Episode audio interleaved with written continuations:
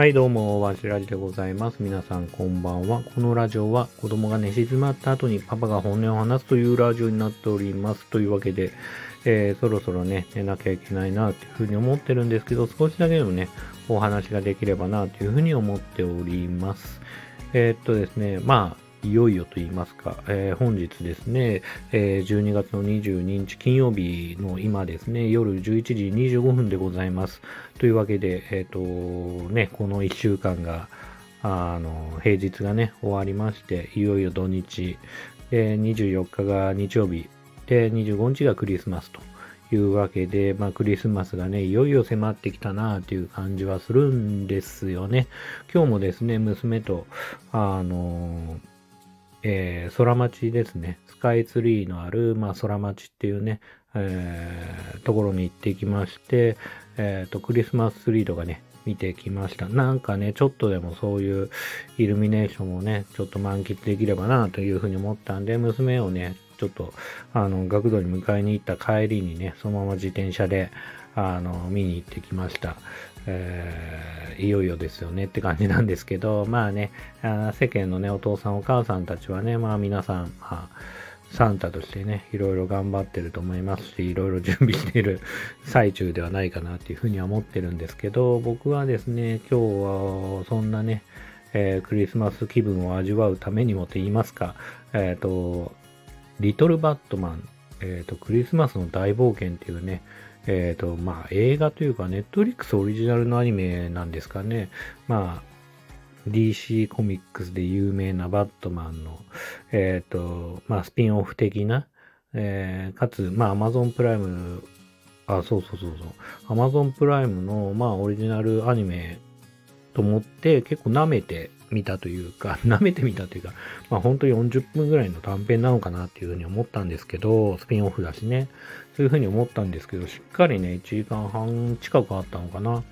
えっと、ぐらいのね、あの、時間、まあ、上映時間とは言わないですけど、まあ、そういうね、えっと、時間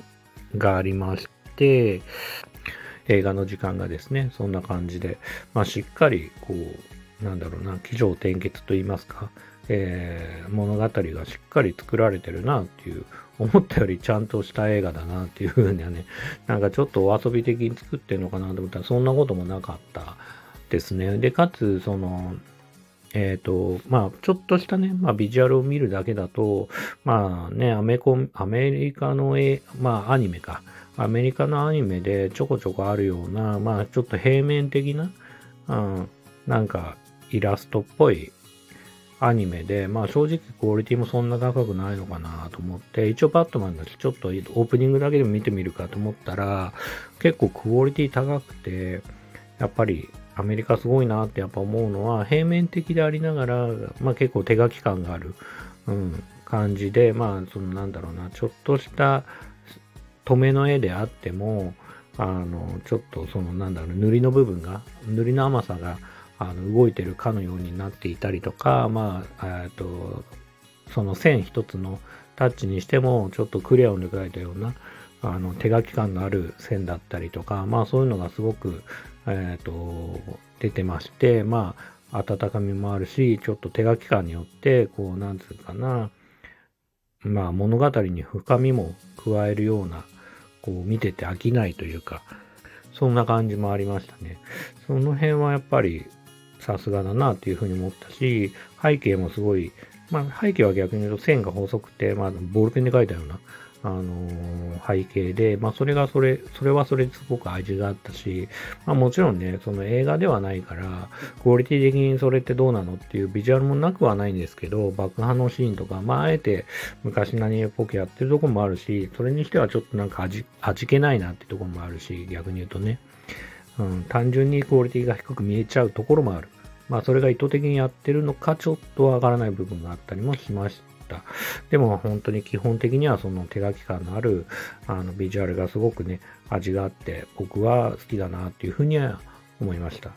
で、物語的には結構シンプルイズベストで、まあ子供向けだなっていう感じがしたんで、僕みたいなちょっと大人が見てしまうとちょっと物足りないなと思ったし、まあ正直緩いなって感じもありました。まあなんだ、ベタなね、えっと物語でバットマンの息子なんですかね。えっと、ダミアンという男の子が、まあお父さんに憧れて、ヒーローに憧れて、まあちょっとこう、なんつうかな、えー、ヒーローをやりたくなって、でもそれは失敗の連続でみたいな感じがあって、まあ若干ね、ホームアローン的なところもあって、お父さんがちょっと、まあ、あの、留守になった間に、こう強盗が襲ってきて、まあそれをなんか、ホームアローン的にやっつけたりとか、で、その後はまあ、まあ、ネタバレっぽくなっちゃいますけど、まあ、ジョーカーとかも出てきながら、ペンギンでしょとか、そういうね、ベインかなとかもいろいろ出てきて、まあ、敵と戦うっていうのもあるから、まあ、バットマン好きというか、まあ、ディーシー コミックス好き、好きな人にも、まあ、もちろん満足、まあ、満足っていうんですかね、まあ、ちょっとなんだろうな、まあ、おなじみの安心感とか、嬉しさとか、まあ、よ、待ってました、的なところもあるかなって感じは、ありますかね。で、ジョーカーはね、まあ相変わらず、まあちょっとサイコパス的なところがあって、まあなんだろうな、まあああいうギャグ、子供向けギャグアニメ的な感じであっても、やっぱりちょっとおっかねえなって感じもあるし、まあその辺はすごく表現できてるなと思ったんで、まあですかね。あと、レゴバットマンとか、まあ過去最高に素晴らしい映画があるんですけど、まあそのレゴバットマンとかに比べちゃうと、若干二番煎じ的なテーマがあって、バットマンとジョーカーの切り離すことができないような、まあ、深い関係性っていうのをこの映画でも描こうとしながらもちょっと正直中途半端に描かれていて、まあちょっとその辺は不満足だなっていうふうにも思いました。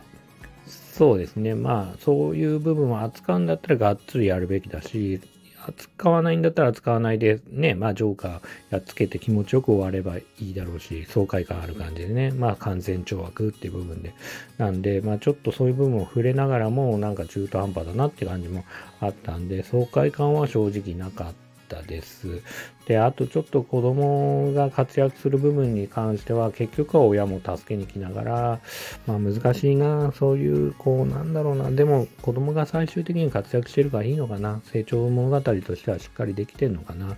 あれが正解なのかなって感じもするか、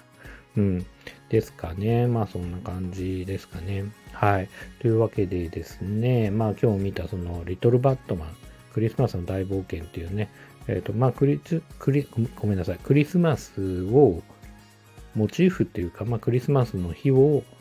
舞台にした、まあ、バットマンの物語ですと。ただ、クリスマス感は正直あんまりないかな。気のせいかな、それは。どうかな。